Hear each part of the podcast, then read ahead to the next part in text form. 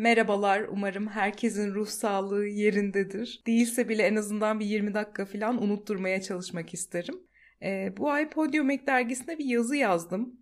Podcast üzerine. O yazı bayağı güzel oldu. Benim de içime sindi. Bir günde böyle oturup içimi döktüm. Keşke podcast sancıları çekerken böyle bir yazıya ben de denk gelseydim diye düşündürttü bana yazdıktan sonra. Yazıyı açıklamaya koyacağım. E, ama bu bölümde de biraz daha fazlasından bahsediyor olacağım. Önce bir dedim kısıtlı bir kitleyi ilgilendiren bir bölüm mü olur? Sonra şeyi hatırladım. Herkes podcast kaydetmeyi düşünüyor. O kadar da öyle yatırım olmayabilir yani bu bölüm. Henüz tanışmıyorsak çok kısaca kendimden bahsederek başlayayım. Ben Leyla, Leyloş. Birkaç yıldır 30 yaşındayım ve bu 30 seneyi Ankara'da geçirdim. ODTÜ Sosyoloji mezunuyum. ODTÜ Sosyoloji gayet okuması kolay ve keyifli bir bölüm ama ben sırf keyfimden ve tiyatrocu olacağıma dair sağlam inancımdan ötürü 7 senede bitirdim. Böyle sanki mühendislik okumuşum gibi. Hiç de pişman değilim ama. Sınıf arkadaşlarım sınava girerken ben turnede falandım. Güzeldi. Ee, bir daha olsa bir daha aynısını yaparım açıkçası. Hatta daha fazlasını yaparım. Sonrası ise biraz talihsiz gelişti. Ee, tahmin edersiniz ki çünkü üniversite hayatı iyi geçenlerin genelde böyle oluyor. Neler oldu? Yanlış kararlar, berbat ilişkiler, yarıda bırakılan yüksek lisans ve çöpe atılan bir akademik kariyer, akabinde haliyle işsizlik, işsizliğin verdiği panikle başladığım ve sevmeden yapmaya devam ettiğim işler, nefretle uyanılan sabahlar, bolca gözyaşı. Sonradan anladım gerçi bunlar podcast için harika malzemelermiş. Biraz da bu başımıza gelenler nasıl podcast bölümü oluyor ondan bahsedeceğim. Ee, şey sadece podcast değil yani siz neye evrilmek istiyorsanız o da olur. Ben bunlarla başka bir şey yapamadım henüz çünkü. Hayatımın son birkaç yılına dair hayal meyil hatırladığım birkaç kırılma noktası var. Onlardan bahsetmek istiyorum. Podcast açısından mühim. Sanırım bu talihsiz serüvenler dizisi 27. doğum günümle başlıyor. Evet o 27 yani. Ben kusmumda falan boğulup ölmedim şükür. Ama ölmekten beter oldum o sene. 27. Ee, doğum günüm için beyaz bir elbise almıştım. Limuzin kiralayıp Ankara'yı turlayacağım falan. Yakınlarda da Camel konseri var. Kara borsadan bilet buldum tam 500 liraya. Arada hangi tuşa bastım, hangi portaldan geçtim, hangi hapı yuttum bilmiyorum ama 27. yaş günümde kendimi Rize öğretmenimin de böyle sulandırılmış iğrenç tereyağlı bir mercimek çorbası içerken buldum. Sanki hala Rize öğretmenimindeymişim gibi geliyor bazen. Ondan sonrası silik. Gerçekten hiçbir şey hatırlamıyorum. En son bir ara elimde CV ile meclisin yolunu tuttuğumu hatırlıyorum ama milletvekili torpiliyle başvurduğum işe bile alınmayınca dedim ki ya ben bokun tekiyim ya da çok yanlış yerlerde dolanıyorum. Hala bilmiyorum bunlardan hangisi olduğunu. Ee, bu detaylardan biraz bahsetme gereği duydum çünkü hikayenin gölge tarafları podcast yapmaya giden yolu biraz açmak zorunda kaldı. İyi ki de böyle oldu diye düşünüyorum bazen. Ee, bu bölümde podcast nasıl kaydedilir, nasıl kaydedilmez, Podcast'in yararları nedir? Podcast'in zararları nedir? Podcast midir, podcast midir? Podcast ölü yatırım mıdır gibi sorulara cevap vermeye çalışacağım. Yani kısaca bir podcast serüveninin öncesinden ve sonrasından aşama aşama bahsedeceğim. Ki kulağınıza küpe, sikinize yüzük olsun. Tam yerine rast geldi manzara koydu. Böyle şeyleri arada yapıp edit sırasında kesip kesmeyeceğime karar veririm ama edit sırasında beynim tamamen aktığı için çok şuursuz bir şekilde bazen hiç emin olmadığım şeyleri koyuyorum rastgele ya. Şimdi birinci aşama tabii ki de çağımızın vebası olan podcast kaydetmeyi düşünmek. Dünyadaki 7 milyar insan gibi ki ölüleri de dahil edersek bu sayı artıyor. Ben de 2018 yılından beri podcast kaydetmeyi düşünüyorum. İnsan anlatacak bir şey olduğunu, anlattığının da dinlenilebilir olduğuna baya kolay ikna oluyor görüyorsunuz. Podcast Enflasyonu da bundan. Ara ara şeye denk gelmeye başladım artık. Herkesin de podcast'i var ya diye şikayetlenen kişilere denk gelmeye başladım. Birincisi insan hikayesinin biricik olduğuna kolay ikna olur. İkincisi artık içerik üretiyor olmak haber değeri taşımıyor. Herkes ekmeğinin peşinde. Bu neredeyse bütün sektörlere sirayet etmiş vaziyette. Yani ona bakarsan her gün birbirine benzeyen onlarca tırt müzik grubunun albümü de çıkıyor ve dinleniyor da yani. Her içeriğin mutlaka bir alıcısı var. OnlyFans'ta da bu böyle. Podcast'te de bu böyle. Bütün platformlarda böyle açıkçası. Ayrıca bana kalırsa bence de herkes tez yazıyor. Yani bunu diyebiliyor muyuz? Demiyoruz. Bilim ve insanlık adına hiçbir anlam ifade etmeyen binlerce belki de yüz binlerce tez yazılıyor her yıl. En azından podcastle ulaştığın kitle daha geniş. İki yıl uğrunda kilo alıp gözaltı torbası sahibi olduğunuz o tezleri bazen tez danışmanları bile okumuyor. Biraz da hak veriyorum ama şey diyenlere. Herkesin de podcast'i falan diyenlere hak veriyorum. Ben de iyi bir podcast dinleyicisi değilim. Ee, düzenli takip ettiğim ve çok sevdiğim yayınlar var. Henüz keşfetmemiş olduğum belki de çok güzel yayınlar vardır keşfet, keşfettiğimde seveceğim. Ama genel olarak çok sağlam bir dinleyici değilim. Yine tenzih ettiğim birçok yayın olmakla birlikte şimdi isimlerini saymaya kalkarsam mutlaka aralardan birkaç tanesini unuturum. Özellikle karşılıklı mikrofon açılan yayınları ya da kısaca bir muhabbetin ses kaydını kolay kolay dinleyemiyorum. Hep bir mekanda arka masanın muhabbetine kulak misafiri oluyormuşum gibi geliyor. Ama dediğim gibi bunu seven de var. Yani bize ne, size ne, bir muhabbetin ses kaydı demişken karşılıklı mikrofon açan herkesin kalt gibi olduğundan emin olduğu bir evren podcast evreni. Bana kalırsa iki erkeğin bir araya geldiği ve güzellik vadeden çok az ihtimal var bu dünyada.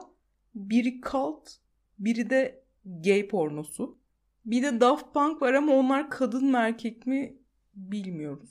Hangi tarafta oldukları pek belli değil.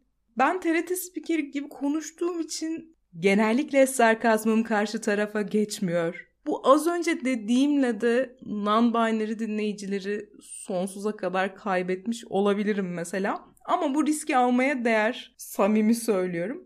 Panele baktığımda cinsiyet dağılımı 0,2 non-binary'lerin ve bu oran bana bir yerden felaket tanıdık geliyor. Yani bugün bir siyasi söylem üretirken perinçekçileri kaybetmekten ne kadar korkuyorsam non-binary'leri kaybetmekten de o kadar korkmalıyım. Basit bir matematik hesabıyla tüm non-binary'ler Doğu Perinçe'ye oy atıyor diyebiliriz ya da tam tersi Doğu Perinçe'ye oy atanlar non-binary'ler. Kim bu %0,2 dediklerimiz. Tüm parçaları birleştirince hakikati görmek gerçekten zor değil. Çünkü onların da nerede durduğu belli değil. Ortada desen değil, o tarafta desen değil, öbür tarafta desen hiç değil. Bazen fazla zekadan kafayı yiyecek gibi oluyorum. Yine konu ne oldu da Doğu Perinçek'e geldi bilmiyorum ama Doğu Perinçek şakası kelime şakası gibidir bence. Hala iyidir, iyisi iyidir, kötüsü kötüdür. Podcast'ten falan bahsediyordum. Ha işte mikrofonu açıp konuşmanın evet teknik olarak podcast olduğu bir dünyada bu enflasyona şaşmamalı. Ama sanırım podcast kaydetmek için biraz daha fazlası gerekiyor. En azından benim deneyimim böyle oldu yani ve kanaatim de bu yönde. İlk olarak Curious Cat'ten aldığım anonim soruları yanıtlayacağım bir podcast düşündüm 2018 yılında. O zamanlar görece daha iyi bir ruh haline sahiptik tabii hepimiz anonimliğin verdiği gazla insanlar nefretlerini kusmuyorlardı o platformdan. Ben de işte o zamanlar Twitter üzerinden anlamlandıramadığım bir şekilde çokça ilişki tavsiyesi sorusu alıyordum Curious Cat üzerinden. Üstelik benim gibi başarısız ilişkilerde doktora derecesine sahip birisine soruluyordu bu sorular. Bu planı tabii ki de hemencecik rafa kaldırdım. Ölü yatırım üstünü çiz. Çünkü henüz iş hayatı yeterince canımı okumamıştı ve beni her neyse şu kendini gerçekleştirmek, kendimi gerçekleştirmek zorunda bırakmamıştı. Sonraları Şendulları dinlerken bunun hiç de öyle yatırım olmadığını tüm dünya ile beraber ben de görmüş bulundum neyse ki. 2019 senesinde de podcast düşüncesi peşimi bırakmadı. Kritik bir dönem. Bayağı karanlık bir çağ benim için 2019. O sene bir sabah mutsuzluktan çok erken uyandım. Bilen bilir böyle bir şey var. E, normalde dolmuşla gittiğim iş yerime yürüyerek gitmek zorunda kaldım. Bu hamleyle meğer bambaşka bir dünyanın kapılarını aralamışım. Asla bilmiyordum. Her gün o hiç sevmediğim işime yürüyerek gidip gelmeye o iki saatlik yol boyunca da böyle bolca düşünerek kafamda yazarak hayatta kalmaya başladım. Kafamda yazdıklarımı nihayete erdirmek ve kağıda dökmek için öğle aralarımda kahveciye gidiyordum. Bazen de iş yerinin tuvaletinde böyle vakit yaratıp telefonun notlar kısmına bir şeyler yazıyordum. Eski iş yerimden birileri dinlerse lütfen kızmasın. Sizleri seviyorum. Ama ben ait değildim işte oraya. Bunu siz de biliyordunuz. Teşekkür ederim mesai saatleri içerisinde gizli gizli Çocuk kitabı okurken ben bunu görmezden geldiğiniz için bazen. o ara ergenliğimdeki kadar yazmaya ve okumaya yeniden başladım. Ki bir noktada insan okumayı tamamen bıraktığını düşünüyor. Aa, ama çok büyük bir sorun vardı. Zamanın bu hikayeleri tamamlamaya yetmiyordu. Kıyıda köşede kalmış onca hikayeyle ben yine mutsuz ve işlevsizdim. Sonra ne mi oldu? Adım tıs. Biricik dünyamızın başına bir musibet geldi ve hepimiz evlere tıkıldık. Pandemi kendini gerçekleştirmek için son fırsattı fırsatçı çakallar için ki ben de bunlardan bir tanesiyim. Bir ev kuşu olarak mavi yakalılar hariç hepimizin evlere tıkılmış olması başından beri beni çok mutlu etti. Evle ilişkisi kısıtlı, dışa dönük, extrovert, sosyal kelebekler, gününü mor ekmekler, sanal müzeler, efendime söyleyeyim webinarlar, 8000 parçalı puzzle'lar, işte o tip şeylerle geçirirken benim aklımda tek bir şey vardı. Yazdıklarımı tamamlamak. Yarım hikayelerimin başına oturdum ben de. Hayali dostlarım, aklımda uçuşan her ne varsa hikayeleştirdim ve bunları çok önceden arkadaş arka, bir tane arkadaşımla açtığımız bir blog vardı öylesine. Oraya yüklemeye başladım. Yetmez ama evet blogda hikaye paylaşmak beni mutlu ediyordu ama nihai varış noktamın orası olmadığını da bal gibi biliyordum. Kimselerin vakti yok çünkü durup ince şeyleri anlamaya. Hele senin upuzun amatör hikayelerini okumaya kimsenin vakti yok inan Leyloş'cum. Bu gayet anlaşılabilir bir şey. Yine de kendime ve dünyaya benim yazmaya niyetim var ağlar beyler mesajını uçurmak bir süre beni yatıştırdı o ara. Evet ama yetmez. Anlatmanın sınırlarını daima genişletmek lazım. Esasen çok yüksek bir yere çıkıp bağırmak istiyordum çünkü. Nasıl olur ne yapmalı derken podcast yapma fikri bir gece ansızın aklıma yeniden düştü. O gazla dört bir yana haber saldım ki vazgeçemeyeyim. Bu inanılmaz kötü bir taktik bu arada. Asla vazgeçemeyeyim, kesin yapayım diye herkese haber vermeyin. Hiçbir şeyin garantisi değil bu. Ben de ilk kayıtlarımı aldım. Yakın çevreme attım. İşte sence nasıl diye soruyorum. Ama beni de kayıtları dinlettiğim insanları da sarmayan bir şey vardı o kayıtlarda. Anlattığım hikayelerde ben yokum. Hatta bir arkadaşım şey demişti kayıtları dinlettikten sonra İclal Aydın'ın şiir kaseti gibi olmuş demişti. O kadar titizlendim ki kayıtların üzerine o kusursuz sesletim çabasına dönüp bakınca haklı olduğunu görüyorum şu an. Yani şöyleydi. Merhabalar Leyla ile falan diye. Neyse sonuç hayal kırıklığı. Bu arada arkadan sürekli motokurye geçiyor. Allah belanızı versin. Bir yumurta kırmayı beceremediniz 17 gün boyunca. Sürekli yemek sipariş ediyorsunuz. Allah belanızı versin. Ben artık bununla uğraşmaktan, savaşmaktan çok yoruldum. Dinleyicilerimden de özür diliyorum buradan. Bu yayında benim sesime ek olarak pandemide birbirine saran çiftlerin sesini duyabilirsiniz. Arkadan geçen motokuryenin sesini duyabilirsiniz. Çocuklar evde bunalıyor onların sesini duyabilirsiniz. O yüzden ah neyse ne diyordum. O kayıtlarda çok fazla özenmiştim. inanılmaz titizlenmiştim. Sonuç tabii ki de hayal kırıklığı. Hiç hesapta yokken podcast kaydetmekten vazgeçtim. Bu ikinci aşamamız oluyor. yani ilki podcast kaydetmeyi düşünmekti. İkincisi de podcast kaydetmekten vazgeçmek. Eğer şu an podcast kaydetmeyi düşünüyorsanız muhtemelen daha birinci aşamada bir çaylaksınız.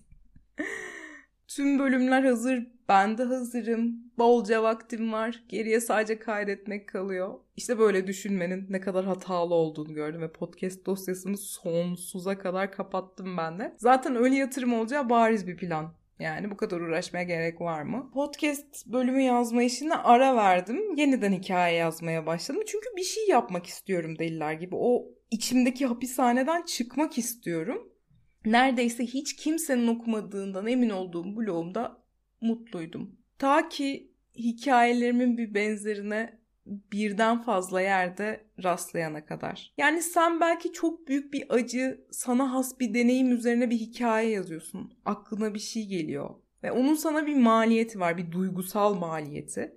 Tamam, dilimiz ortak, Tamam. Yüzyıllardır aynı şeyler anlatılıyor. Evrensel bir dilin çocuklarıyız. Muhtemelen benzer şeylerden beslendik.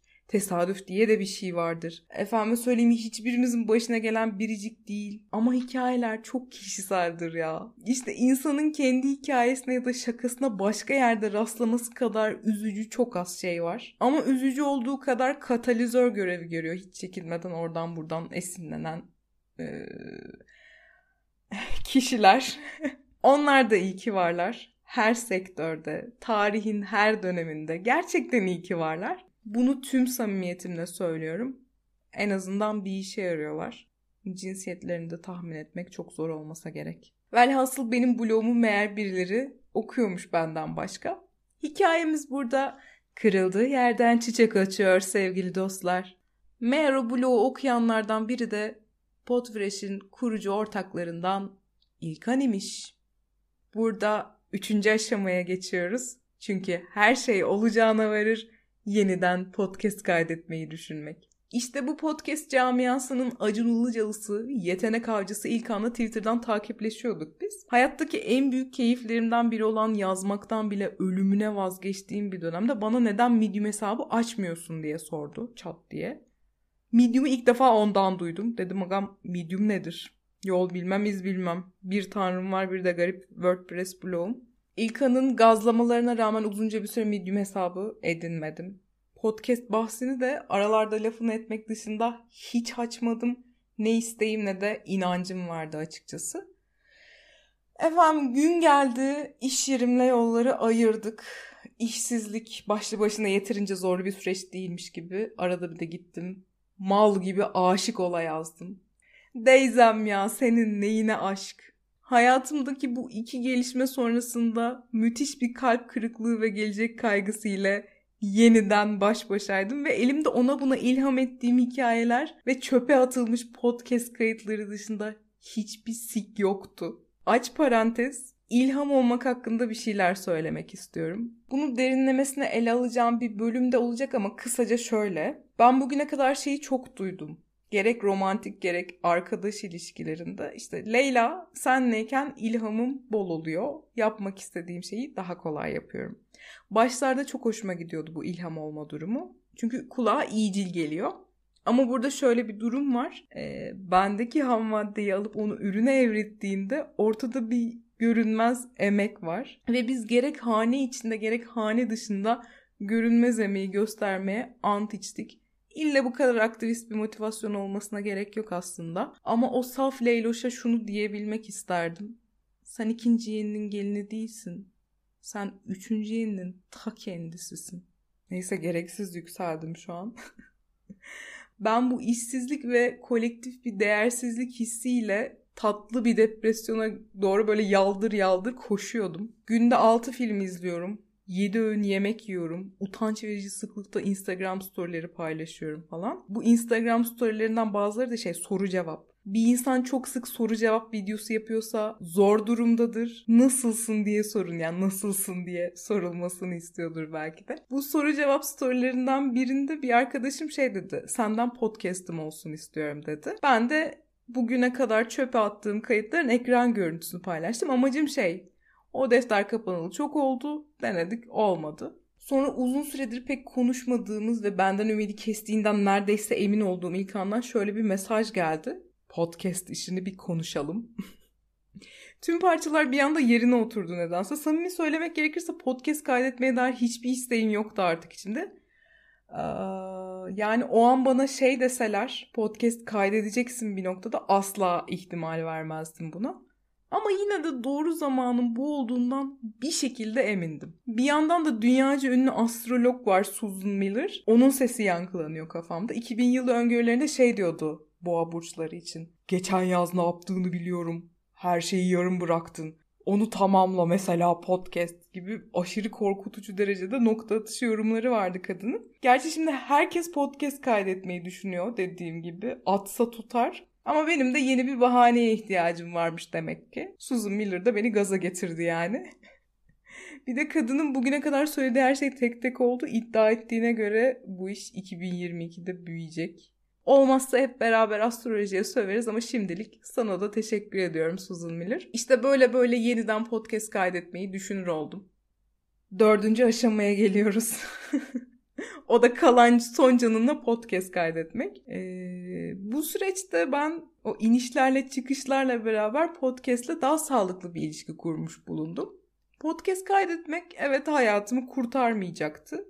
Ne de ölü yatırımdı. Ama anlatmaya cesaret etmenin, o gücü kendinde bulmanın, başarısızlığı son kez göze almanın ne kadar değerli olduğunu çoğu zaman unutuyoruz. Hatırlamakta fayda var. Bunu ben de unutuyorum bazen. Eğer çok inanıyor ya da hiç inanmıyor olsaydım bugün devam ettiremezdim. O makul tatlı dengeyi buldum diyebilirim. Hayatımın diğer alanlarında da bunu devam ettirmek istiyorum.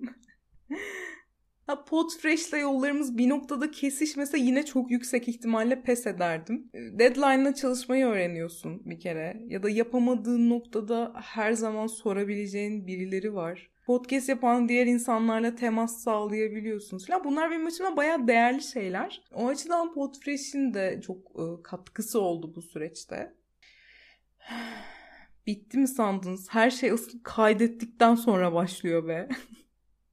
Beşinci aşama e kaydettiğinde ne oldu aşaması. Nihayet ilk bölümü yayınladığım akşam telefonu fırlatıp uzaya kaçmak istedim. Elon Musk'ı, Gaye Su ve Mustafa Topaloğlu'nu aradım. Açmadılar. Ünsüz bir podcaster'ın telefonunu kimse açmıyor. Sancı yeni başlıyormuş meğer. Nasıl bir şeyi internet alemine saldım? 150 liralık mikrofonla sesim berbat mı duyuluyor? Yıllar sonra utanacağım şeyler mi söyledim? İnsanlar sırf nezaketen mi dinleyecekler beni? Oradan bakınca kendi kendine konuşan bir deli olarak mı görülüyorum? Ne söylemek istediğim gerçekten anlaşılıyor mu? Gibi birçok kaygıyı eş zamanlı olarak yaşadım. Bir hedefi hayata geçirmenin sevinciyle gerginliği bir anda yaşanıyor böyle bir durumda. Hatta ilk bölümde şey demiştim laf arasında şakacıktan. İlk ve son bölüm he ama birazcık da ciddiydim. Çünkü hiç keyif almamıştım ilk bölümü kaydettiğim zaman. Ama öyle olmadı. Yani iki elim kanda da olsa bölüm yüklemeye devam ettim. Hatta koronaya benzer bir şey atlattım ve asla kabul etmedim bunu. Çünkü o gün bölüm yüklemem gerekiyordu. Kurdun dişine etkileşim değdi bir kere. Şimdi e, lokasyona dayalı dinleme verilerini düzenli olarak takip ediyorum. Ve yakın çevrem dışında da insanların beni dinliyor olduğunu ancak böyle ikna oluyorum. Hatta adı neydi ya? Saçma sapan bir adadan dinleyen birisi var. May Mayrtus gibi bir ada. Bilmiyorum ben bir adada yaşasam yapacağım en son şey beni dinlemektir. Gerçi ben kafayı dinlemeye bir adaya gitsem teknik olarak bu podcastleri dinliyor gibi bir şey olurum. Belki de o kişi benim paralel bir ihtimalim. Adaya gitmiş ama hala kendini dinliyor. Neyse düşüncesi bile şu an beni gerdi. İstisnasız yazdığım her bölüm için bu bölümü yayınlamadan ölürsem gözüm açık gider diyorum ve yakın arkadaşlarıma vasiyet veriyorum sürekli. Ha, bu bölüm onlardan biri değil gerçi de. ya yabancılaşıyorsun bir de kendi sesine. Anlattığın şeye tamamen yabancılaşıyorsun. Hiçbir şey anlamıyorum mesela kendi kayıtlarımı dinlediğimde. Ben bunu niçin yapıyorum hissi de cabası arada o da gelip gidiyor. Ay şimdilik ben gücüm yetene kadar şovu devam ettireceğim. Bunları çok düşünmeye lüzum yok. Biliyorsunuz ki şov devam etmeli. Hatta ilerleyen sezonları bile tasarladım kafamda. Genel olarak bir şeyi sevmeyi, sevdiğim şeyi de devam ettirebilmeyi çok ama çok özlemişim. En son şeyden bahsedebilirim. Algoritma saçmalığı diye bir şey var. Ne kadar sık bölüm yüklediğiniz bayağı değer taşıyor podcast aleminde. Bana kalsa ayda bir muhteşem bölüm yüklerim. Yani kitap incelemesi yaparım. Tek bir kelimeyi dahi araştırırım o podcast içinde geçirdiğim. Çünkü başlarda da belirttiğim gibi mikrofonu açtım, konuştuğumun biraz daha fazlası olması gerekiyor bence podcast'in. Ama burası kurtlar sofrası.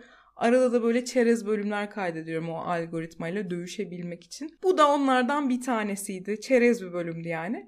En kötüsü bu ama yani bunu da sevdiyseniz beraber yola devam. 2023'e kadar beraberiz. Özür diliyorum giderek canınızı sıktığım için ama enerjim tükenirken son bir sıkımlık canımla şaka yapmaya çalıştım.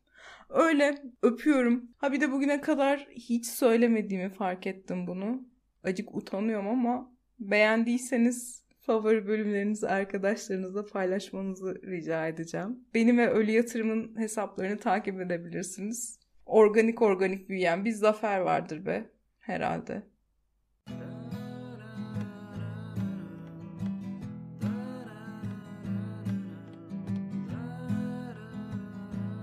Podcast bitti.